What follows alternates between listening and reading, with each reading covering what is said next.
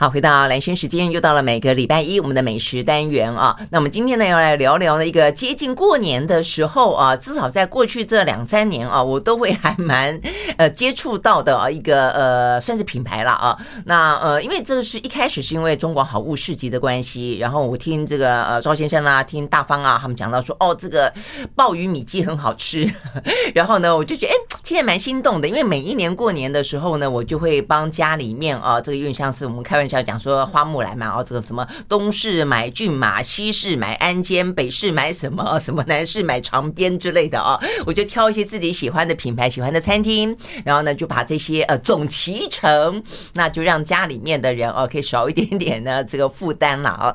那所以呢呃，我觉得汤哦这个对于呃过年来说非常的重要哦，所以我就会就试着啊这个去订了这个呃这个鲍鱼米鸡，我发现嗯真的很不错。我第一年订的是。是呃，北极贝啦，后来就变暴雨啊，那所以等于是连续两年。好，那所以呢，这个品牌其实就就中网的听众来说，应该蛮熟悉的，是日方真传啊。但重点在于说，我觉得它背后的故事啊很有意思。那它也呢，呃，传达了出来，对于台湾来说，有一些做传统的啊，这个南北货干货的买卖的，其实到现在为止，真的是面对相当重要的一个转型。OK，所以我们今天呢，就特别邀请到是日方真传的第二代啊，他们的接班人之一啊，他是呢现在。是行销业务总监，呃，吴玉萍到我们的现场来啊，而且呢，我就会吸引我注意的还包括呢玉萍个人的背景啊，呃，很特别，我们要跟他聊一聊。Hello，玉萍早安，萱姐早安。嗯，OK，好，呃，真的是还蛮特别的啊。我想跟大家讲的是呢，这个吴玉萍呢，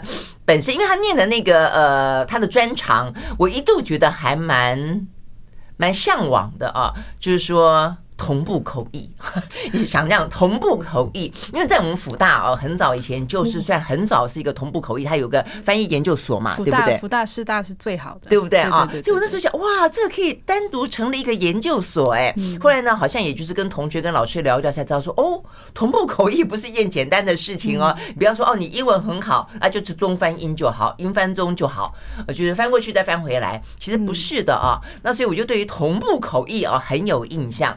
你是怎么样子？你是念到什么程度，然后被爸爸叫回来接班吗？是这样子吗？对，我其实呃还不是爸爸叫，是叔叔叫的，所以你们是一个家家族的企业。对对对对对，嗯、那时候其实是遇到在呃在跟国外的联系上有些问题，然后我们当初是我们在进口，我们已经开始在进口海鲜，然后进口海鲜的时候，因为我们永远都是，所以你们原本是在做。进口的生意，对，其实在我我父亲时代是南北货，可是到我从读书被叫回来那段时间，其实我们已经做到工厂跟呃进口原料这一块，进口原料，对对，已经蛮成熟了。那那时候是我们在进口原料的时候，因为我们都会指特别指定要好的。A 级的货物才可以给我们，但那时候国外工厂他犯了一个错误，他以为他出的是 A 级货，但他们装货的时候装错，但他们不晓得，对，因为他们不晓得。那当当时的呃秘书呢，他没有办法跟国外良好的沟通这件问题，然后我就突然有一天接到一通电话说：“你等来起来。” 然后本来只是等来起来，等来一下就好。然后我才发现等来起来就。回来了二十年，对。那当下本来就只是一个讲英文沟通不良的问题，其实是沟通的问题。那呃，我那时候回来了之后，就其实我们学口译就是学中文跟英文，对。然后可能我们学的主题是呃社会主题或者是国际议题，嗯。那我不懂商业，因为从小就是觉得。我上面还有两个哥哥嘛，接班不管我的事，然后我也不喜欢做生意。OK，所以你一开始你父母其实让你往自己的兴趣去发展。对对对，我父母亲其实他们就是觉得，好，你你可以读书的话，你就去发展你的兴趣，他没有限制我一定要做什么。嗯，但是叔叔那一天一通电话回来之后，我当然也是家里有这个问题，我就是先学商业上他们这个。文件，他们那时候都是传真嘛，那些用语到底是什么意思？哎，所以你本来念同步口译的时候，你的你的本来梦想中的工作是什么？我真的是希望去像可以到联合国去，可以去做大型会议。但是几乎每天都在练习小布希说了什么啊，真的。然后就是，所以会很熟悉很多的外交用语、军事用语、中东情势等等，都要去背。后，但是口译它是这样，它是每一个会议主题不一样。我可能今天讲武器，明天我讲食品，后天讲医疗。嗯，所以我们都需要一个很长的准备的时间。比如说，我今天接了一个会议，我可能之前的至少要两个礼拜，甚至到一个月，我就要拿到资料，然后开始背那些专有名词，开始知道讲者是谁，然后去想办法沟通，说他想要讲的内容是什么。所以要能够同步，其实要做到这么详细的准备，后面要很多很多准备。然后脑力是也是消耗很大，因为同步嘛，就是说讲者在说话，我们也在说话，是，所以讲者说话的时候，我要听听他说什么，然后要翻出来，要要记得他又讲了什么，所以他那个时间轴是重叠的，对对对，而且还不受干扰，对对。那我们一般就是说同步口译会有一个同诶口译箱会有两个人，十五分钟换手一次。不然这样子会 脑细胞死光光，十五分钟就要换一次。对对对对对，原来是有这个。要不然真的你你要撑完全场的话，到最后都不知道自己在说什么。是啊是啊，哎，你说像我们在在电视台工作的时候，我们每次要。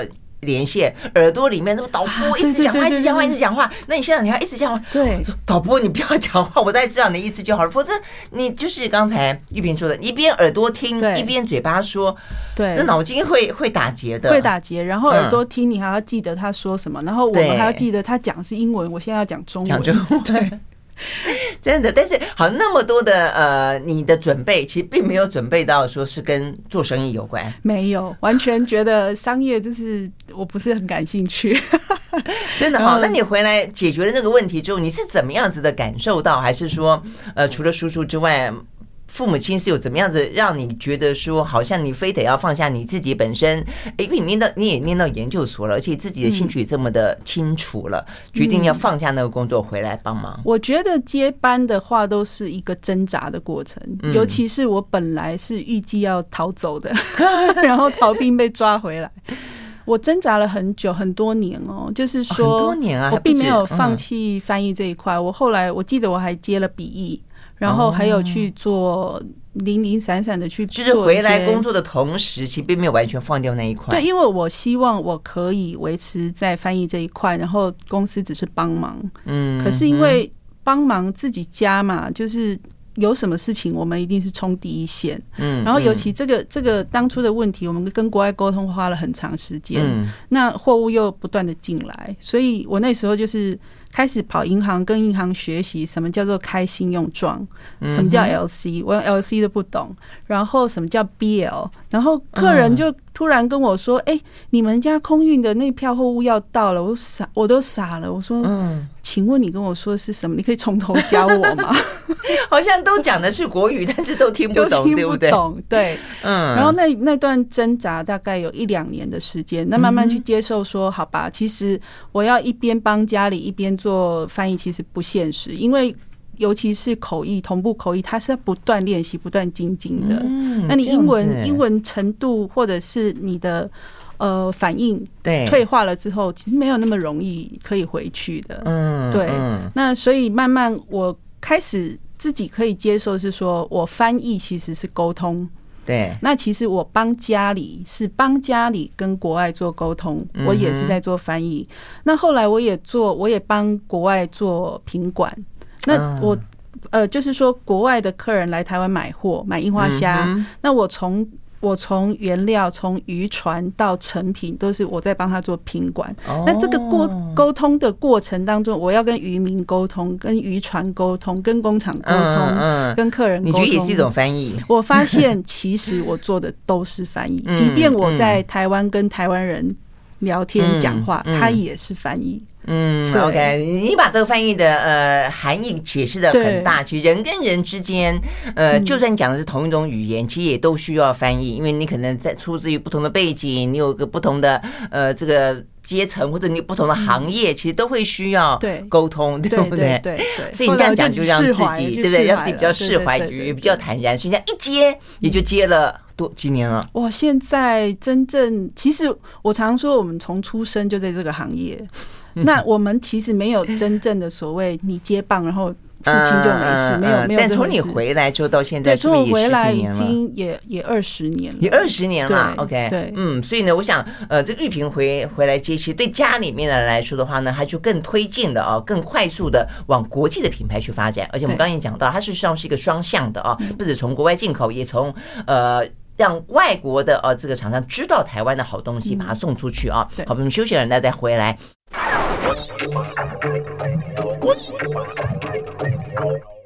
好，回到兰萱时间，继续和现场邀请到的啊，这个日分日方真传的第二代行销业务的总监吴玉平啊来聊天。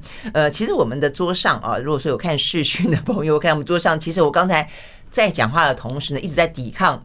美味的诱惑，因为这个小鲍鱼啊，呃，这个是花枝，那是鱿鱼，鱿鱼，对，然后这个是花枝卷啊，花枝丸啊，这个香味阵阵扑来啊，呃，其实一路走到现在，你们已经算是生产了这个，已经不只是半成品了，是直接可以说是马上即食品了，对不对？你知道微波加热，对，其实它是经过好多次的转型，对，所以一开始其实并不是这样的，一开始你们家是只是卖。材料对不对？对，一开始从我父亲的时候就是南北货，那南北货就像我们熟悉迪化街那个那个样子，里面就是干货罐头。那干货罐头它可以涵盖的东西很多，所以我记得我们小时候，我们家有鲍鱼、螺肉。然后甚至到水果罐头都有。嗯，小时候，哎，小时候很多水果罐头，现在比较少。小时候什么凤梨罐头、水蜜桃罐头、荔枝啊、红毛丹，对对对。然后，而且会你会发现，你你那个时候吃的，后来发现跟你日后吃到的新鲜的都不一样，不一样，不一样。小时候就是甜甜的梨子罐头，那个对对对，都太甜了。坦白说，它都没有真正留住它原本的。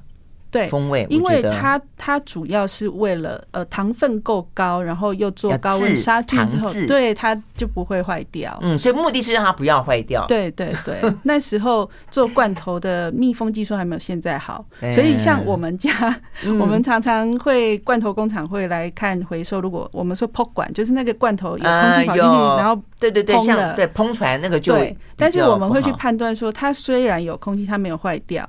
但但是那我们小小朋友就去想说哇，又有的吃了，这个报废报废的 报废没有坏的，我们又有的吃了。对，你刚才讲，我就在心里面讲说哦，你们家那么小就鲍鱼螺肉，那是不是每一餐都吃？啊，这个做生意的人，像我我父亲他是白手起家，他一他们家是没有钱让他们读书，我父母都是，所以他们两个是呃从乡下搬到台南来，然后就。在乡下就跟跟亲戚朋友借钱。哦。我们是对，我们是台南乡下，我们在那个将军乡那里。OK，然后搬到台南市，就搬到将军乡好多余温哦。对，很多。然后搬到台南市来，就刚好在米街。然后在米街这边，就就我爸就创了自己的公司。不然他十几岁、十三岁的时候就到高雄去当学徒，就是也是南北货店哦，对，这样子。然后当学徒的过程里面，他就发现说，我我才十三岁，然后里面的业务都是比较年长，而且比较有经验，他们已经有自己的客人，那我可以做什么？嗯，所以他开始觉得我要走自己的路，就是去做别人不愿意做的东西。嗯哼，就是比如说这个产品比较难卖，那我就想办法去把这个产品卖掉。所以我也不会影响到别人的业绩，但我也开出自己的路。那这个从我觉得这个是在他的 DNA 里面传给我们，所以我们家就会觉得，呃，我们不喜欢走别人走的路，不喜欢用。竞争的方式去做，嗯，尤其我们家没有大，或者是说你们不喜欢在红海里面去抢破头、削价竞争，对对对，去找一个新蓝海。对，其实我们当年没有红海、蓝海的概概念，其实最简单就是说没有钱，我没有那个我没有那个资本去做大型的竞争，所以我们一定要去做我们自己。呃，比较擅长的事情。那擅长的事情，从我父亲开始，他就是他怎么卖难卖的产品。就比如说，呃，螺肉好了，假设螺肉罐头比较难卖，他就会觉得螺肉不好卖，是因为厨师不知道怎么用。嗯，那我在这么忙碌的状况之下，我当然不会去用它。嗯，所以我父亲的做法就是，我帮你去思考螺肉应用在哪些菜色里面，它可以变换出哪些料理。所以呢，他的做法就是这样去跟客人沟通，嗯，然后自己慢慢自己也去开发一些产品，说，哎，我看到某些产品有它的价值，可是别人没有发现，那我就拿它来做加工。哦，对，寻找客户的痛点呢，就创造产品的甜蜜点，就是现在的语言嘛，对不对？对，嗯，哎，你爸听起来还蛮蛮有智慧的，而且蛮愿意去走一条不见得别人走过，但还蛮具有开创的路嘛。对对对。OK，好，我们休息了呢，再回来继续聊啊。所以呢，一次，这是我们刚才听到，至少是第一次的转型了啊。那一路走到现在，呃，对于很多的传统产业来说，我觉得呢，事实上也应该往这个方向去思考。休息了，马上回来。I like 103, I like radio。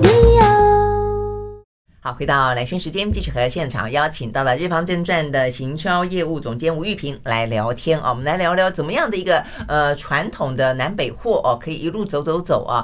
那怎么样的转型呢？最符合现代人的需求了啊。那就算是一开始 to B 的时候，对中破塞啊，这个玉萍的爸爸呢，也已经呃想办法啊，这个找到了。中破三门的需求是什么？就是说最好你可以呢，第一个帮我想想看这些东西怎么料理；第二个呢，最好可以料理一部分，能让我呢很快的时间当中呢可以完完全上桌。所以我觉得这是你你爸厉害的地方哎。对，他的眼光其实很远。就是以一般的同业来讲，可能会觉得我在现在的工作就很忙，所以我不会去再想额外的事情。嗯，但我父亲，我觉得因为是生活在很多困境里面，所以他必须要去突破这个穷则变，变则通嘛。对他，他常跟我们说，我那时候没有钱，那我可以放弃吗？不行，因为我回家看到你妈妈跟你们三个小孩，我就觉得我明天要继续拼。所以在这个。拼的过程里面又没有资本，那怎么办？就是要找自己可以开创的利基点。对，那当年他去想的就是在从南北货，然后从呃南北货走到一个，我我记得那时候我父亲讲得很清楚，他为什么要放弃南北货，就是因为他看见大润发、看见家乐福开始进来之后，他觉得我们这样的杂货商店会被取代。如果我们的方式不变的话，会被取代。所以那时候刚好也是台湾经济蓬勃发展，嗯，然后那时候宴席市场就是不管怎么样都请客，就是结婚请客、生小孩请客，呃呃，立储买新房子请客，甚至就是家里面呃神明生日请客，然后以前选举也请客，嗯，对。所以，而且你说的请客都是很多是板的，对不对？就是板的，对啊，对，以前都是板的。那那时候请客是怎样？我我有钱嘛？我至少就是五十桌、一百桌起跳，甚至还有两百桌、三百桌。OK，那五十桌、一百桌，一个厨师，五十桌就是五百个人，一百桌是一千个人。那台湾的传统是十二道菜，嗯，那你怎么在？比如说，呃，有一个俗语叫叫“中婆给他夹到”。就是他很怕吃中午的，哦，因为中午他可能半夜或者前一天他就要开始准备。你就想，中午十二点我要出五百个人，十二道菜，那可能清晨就要那个。但是如果晚餐的话，至少有一一整个晚餐，其实从早上大概八点就开始。那如果中午的话，就是半夜，他们就很紧张，很辛苦。但那我们那时候看到，我父亲就说：“好，那我来做半成品。”嗯，就比如说鲍鱼或鱼翅。它是必须要前处理的，我把它前处理做好，我可能先卤好，然后入入一点基本的，也许是酱油味，也许是蚝油味，嗯，然后把它的肉质跟味道稳定了之后，它就是半成品包装，然后交到师傅手上，嗯，但师傅有手艺啊，对，师师傅他可以。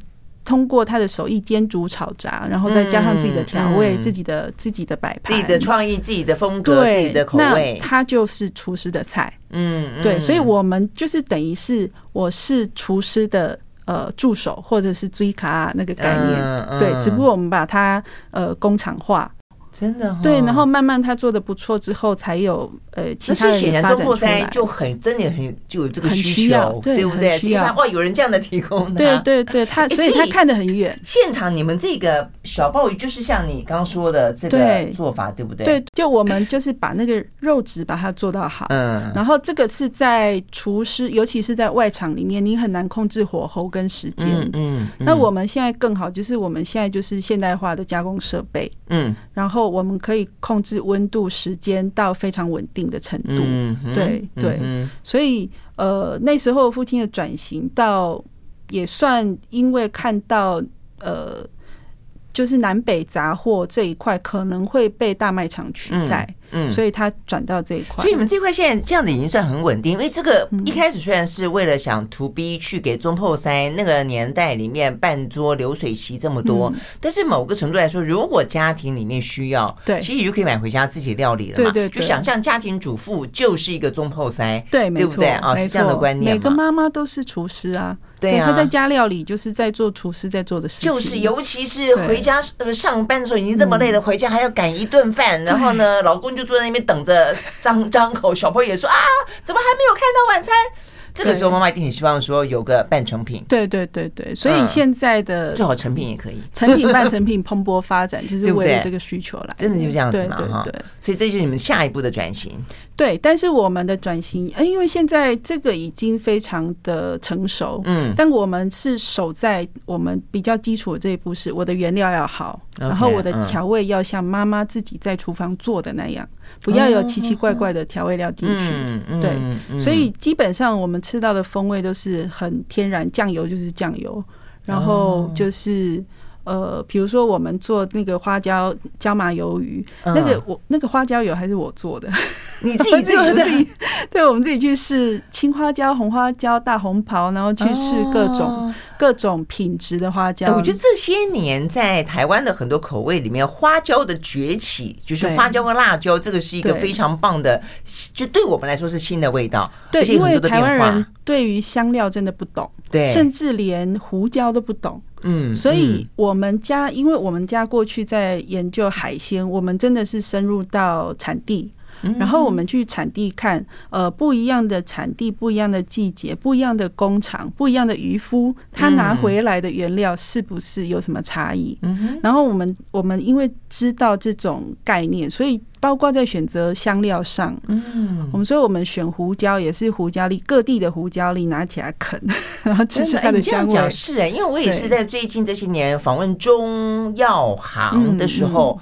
才特别的注意到说，哦，原来胡椒这么特别，而且真正懂得料理的人，胡椒不会是说去什么大卖场买，他一定是去中药房买，对对对对？对，因为。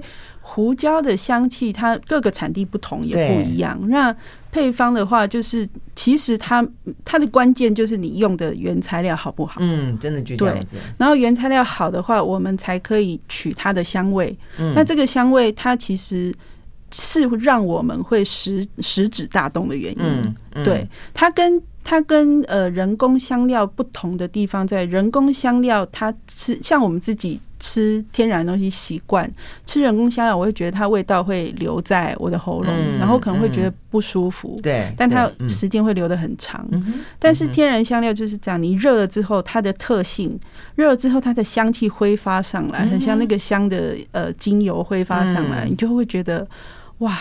我闻到我就肚子饿。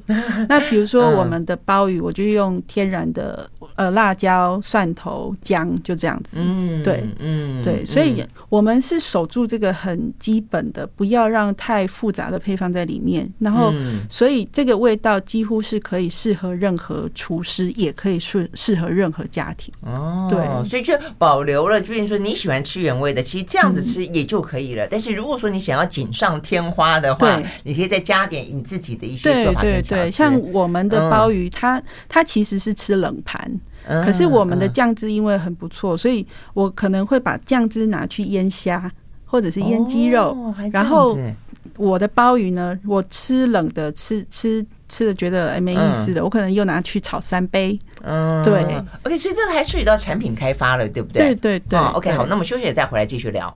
I like 103, I like radio 好，回到兰萱时间，继续和现场邀请到的日方正传的行销业务总监啊，这个玉萍来聊天。好，所以呢，讲到是一个怎么样的一个老品牌哦、啊，那说一开始还没有品牌，但是呢，因为玉萍的爸爸的关系啊，呃，我听起来真的是你爸真的还蛮蛮蛮有远见的，对，呃，所以他对于创立品牌这件事情，他也很早就感受到，说虽然自己一开始卖的是南北货，后来做的是一个半人加工品，然后呢，在这个呃半桌圈 也都哦看起来呢呃很。知名了很多，呃，成为呢中破塞的最爱，但是他还是不忘记要去打造一个品牌。不，基本上来说，会想要打造品牌，就是要 to C 嘛，比较是以这个呃，可能会更想要去拓展这部分。因为如果你只是纯粹 to B，也有点可惜，对不对？对，所以我父亲打造品牌，他是觉得说，以前都会说原料没有品牌。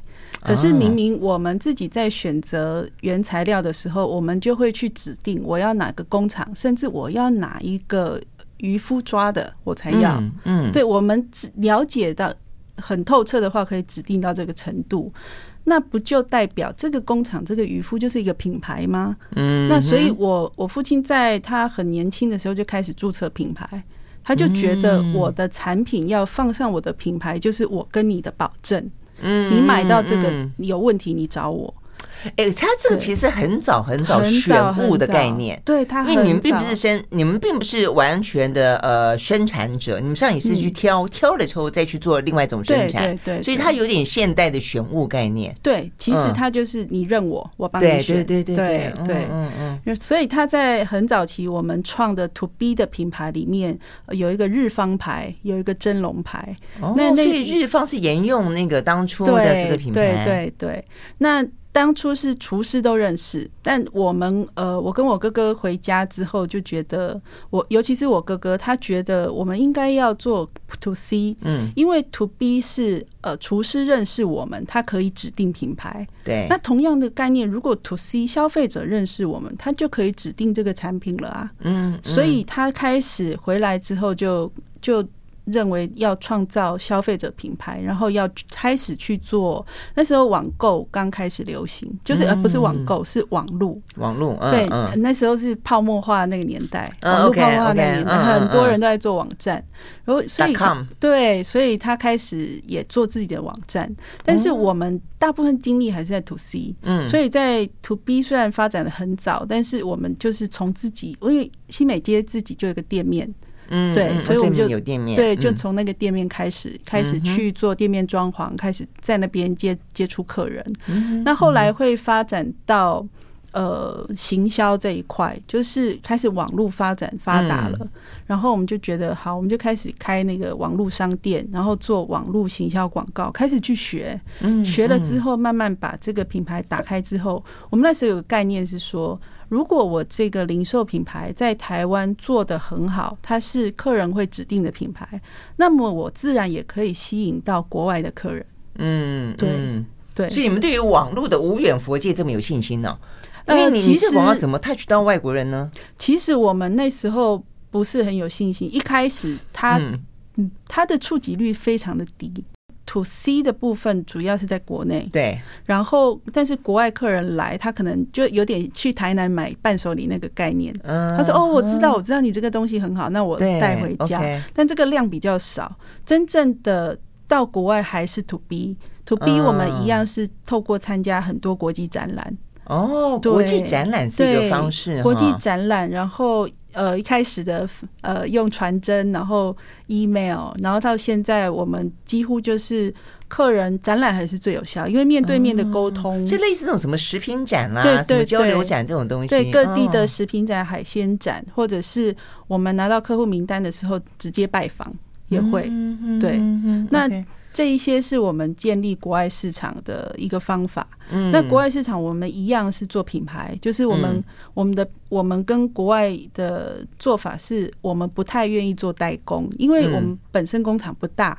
如果我把工厂的产能都拿去做代工，那我们本身品牌是不是就没有机会发展？嗯，所以我们会去选择客人说，我希望用的是我的品牌。嗯，对。然后我的品牌在国外的呃进口商，他一样是交给餐厅，那就很像我们我爸爸早年做的那个餐厅厨师认定了你的品牌，他会指定进口商去买你的产品，是这样子。OK，所以国内比较是已经开始拓展到 To C 了，但国际之间的市场比较是 To B。对，我们一样会遇到国外的进口商，他可能自己开超市，他可能是供应给超市，所以他就把我们的产品带到他们那里，然后。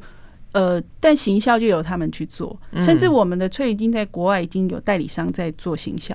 哦，这样子，OK，好。所以你刚刚讲的翠羽金，我觉得有两个品牌对你们来说是这些年了，至少我们好像感觉上觉得说接触的更多，而且就是我们刚刚讲到产品，产品必须要有一些变化嘛。一个就是呃鲍鱼米鸡，一个就是翠鱼精嘛。对，所以呃怎么样子，怎么会想到说从这些比较属于最基本的啊，这个基本的讲究原食材原味的啊东西，会开始去发展出那么完整的呃风味的产品？呃，翠鱼精它等于是我们的一个一个当初的一个梦想，就是说，呃，好的产品、好的食物，它有好的营养。嗯，那我们希望是可以做一些萃取或是浓缩的好的原料。那个一般不是都是萃鸡精吗？你们会想到萃鱼精？其实我我们家当年人家做鸡鸡精的时候做的很早，因为我们那时候看的还是白兰氏的那个鸡精，就它可以浓缩成这么好的商品。可是那我们的鲍鱼呢？我们的北极贝呢？是不是也可以做？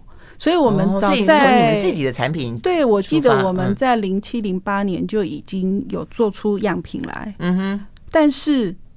用鲍鱼萃取，用北极贝萃取的成本要卖给谁？嗯、所以更贵吗？比鸡更贵就是。对，因为它它真的是萃取物，它萃取出来的浓度高，那代表我要用很多原料。可是这个原料这么贵，浓缩成一小瓶，我能卖给谁？对不对？对，应该没有这个市场。所以那时候我们也开始觉得，哎，不能太理想化，也是要去想一些比较实际可以做。OK，就你的原料本身不能够那么的。昂贵。对对对，它在萃取出来这个市场，我们行销能力没有那么强，我觉得我做不了。嗯，所以那时候我们就开始在寻找其他合适的产品，但后来有就吃虱目鱼吃吃就觉得，哎，台南这虱目鱼就这么好，为什么不用这个去试？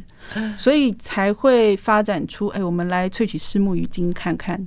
嗯，那过程其实也很有趣，因为萃取没有那么容易，不是像我们在家滴鸡精好像。看起来很容易，嗯、可是鱼它有很多要克服的点，嗯、就是跟鸡不一样。因为鱼大家会想它有腥味，那怎么办？嗯、萃出来如果很腥，没有人要吃，对，也没有用。所以我们在萃取的过程里面，我还我们还去试了。好，我今天是萃鱼骨头，用鱼骨头去熬汤吗？还是用鱼去萃取？后来我们才发展出好，我用全鱼。嗯，然后去掉内脏，去掉头，okay, 然后它保留了鱼皮、鱼骨、什么鱼肉的，嗯，的的的那个蛋白质、钙质都都保留在里面，然后用这个去萃取，那萃取出来也很好。就是先熬成汤，然后再去蒸馏？不是，我们是先 去用全鱼去蒸，蒸出来会有鱼汁出来，然后我们用这个鱼汁再拿另外一批新的鱼，用鱼汁再去煮鱼。用鱼汁去煮鱼，对对对，然后这样萃取出来它的鱼精，它我们就不会萃取过头，那它也不会有腥味。它的鱼肉还可以吃吗？鱼肉其实还可以做成料理，就不浪费，可不可以？还是会煮到最后都没了？我试，我们试过，我们一直希望可以把鱼肉做成鱼肉皂。嗯，对，那也也做过，也还不错。然后我们。做比较多是把它拿去做鱼松、鱼酥啊，鱼松、对对对，对，因为它萃取完之后，它的水分就比较少，哦，所以很适合做鱼松。对对对对对，哦，是这样子。对，那做对做鱼松，因为鱼骨头也在里面，可是钙质很高，钙质也很高。对，这样子就真的完全不不浪费了嘛。对对对，全鱼利用，就有点 ESG 的概念。是是是是，对对对，是一个 ESG，而且也是台湾的新蓝海，因为台湾还没有听过有这个鱼精，而且我后来听到，我也觉得蛮好的是。因为台湾真的好多鱼温哦，像我们台南，嗯、那你说呃，虱目鱼，你你吃它盛产的时候，其实真的也未必吃得完，或者说是你也总是可以做一些不同的用途跟应用嘛。我觉得越多元当然就越好，那也让整个台湾这方面的农渔的产值能够来得更高一点。OK，我们休息了再回来。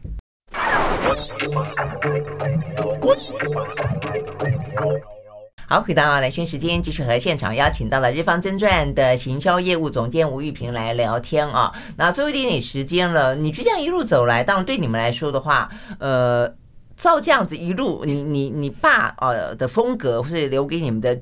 教导，我想你们应该一路就会去走一些更多的，去开发一些别人可能不会开发得到的，或者是说，总而言之，你们会寻找新的机会嘛？哈，那一方面的话，当然我觉得也可以跟目前啊这个台湾同样的在你们这个产业里面同业，可以给点什么样的建议？你自己的心得会是什么？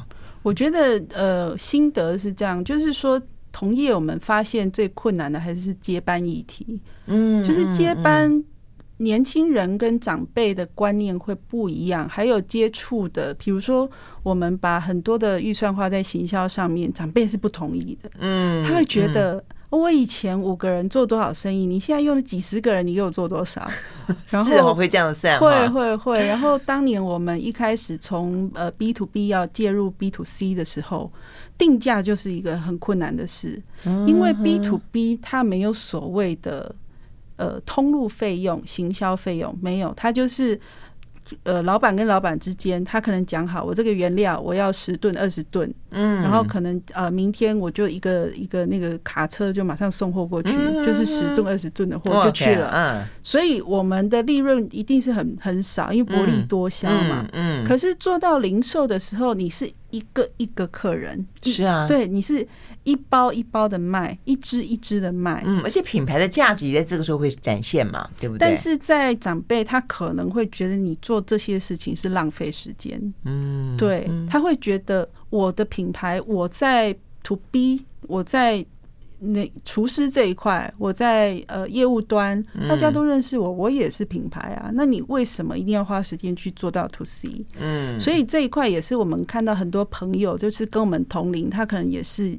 要接班年龄一样，在跟长辈怎么样去沟通挣扎这一块，这时候就知道口译的重要。没有开玩笑的，口可是口译，我觉得我需要很多沟通跟翻译。对对对，因为口译，我觉得对我的帮助很大，是我开始去学会听别人讲话的重点。嗯，对，然后去听他想要真正想要表达的意思，所以在从中间我们再去做做一个。帮忙说明的方法，嗯、就世代的沟通很重要。对对对，嗯，所以后来我们也也有也有跟我们同龄的朋友就分享。那我们像我哥哥，他可能就会也去跟长辈说：“哎，其实啊，我们当年的经验是这样，但呃，我们面临的状况在 To C 这一块真的不一样。我们会有通路的费用，我们会有包装的费用，然后我们包装还要包装精美，不是你随便一个。”袋子装一装就行，那我可能还要盒子设计，然后上架，人家才有那个购买的欲望。嗯，所以除了你本身的产品要好，你在形象面要下的功夫也大。所以因为这样，我们还需要上网去做网购，嗯然后还有网络通路，这一一项一项的成本下来，又有实体又有虚拟，对，现在管道这么的多，这个成本下来，然后跟长辈说明，他们通常会觉得那就不要做啊。嗯，对，可是。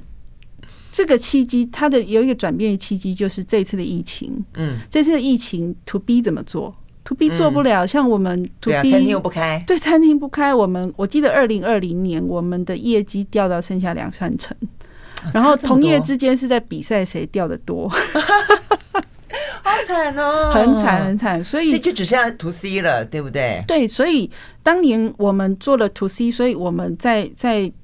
转换很快，我们还可以做 to C，可是没有做 to C 的朋友，他们就开始紧张，他就要开始去学做 to C。嗯，但因为呃疫情这两三年的网络网购它发展的很快，所以有很多朋友也借着这这道风气就开始做 to C。嗯，对。那未来我们觉得呃，你像现在很流行，就就是 FB 直播拍卖。或者是 to C，我我认为它是一个短暂的风潮，嗯，所以我们公司就没有往那一块去做。我觉得我们还是对，还是要把产品的本质做好，然后呃，因为产品本质好，它才是让我们细水长流的一个关键。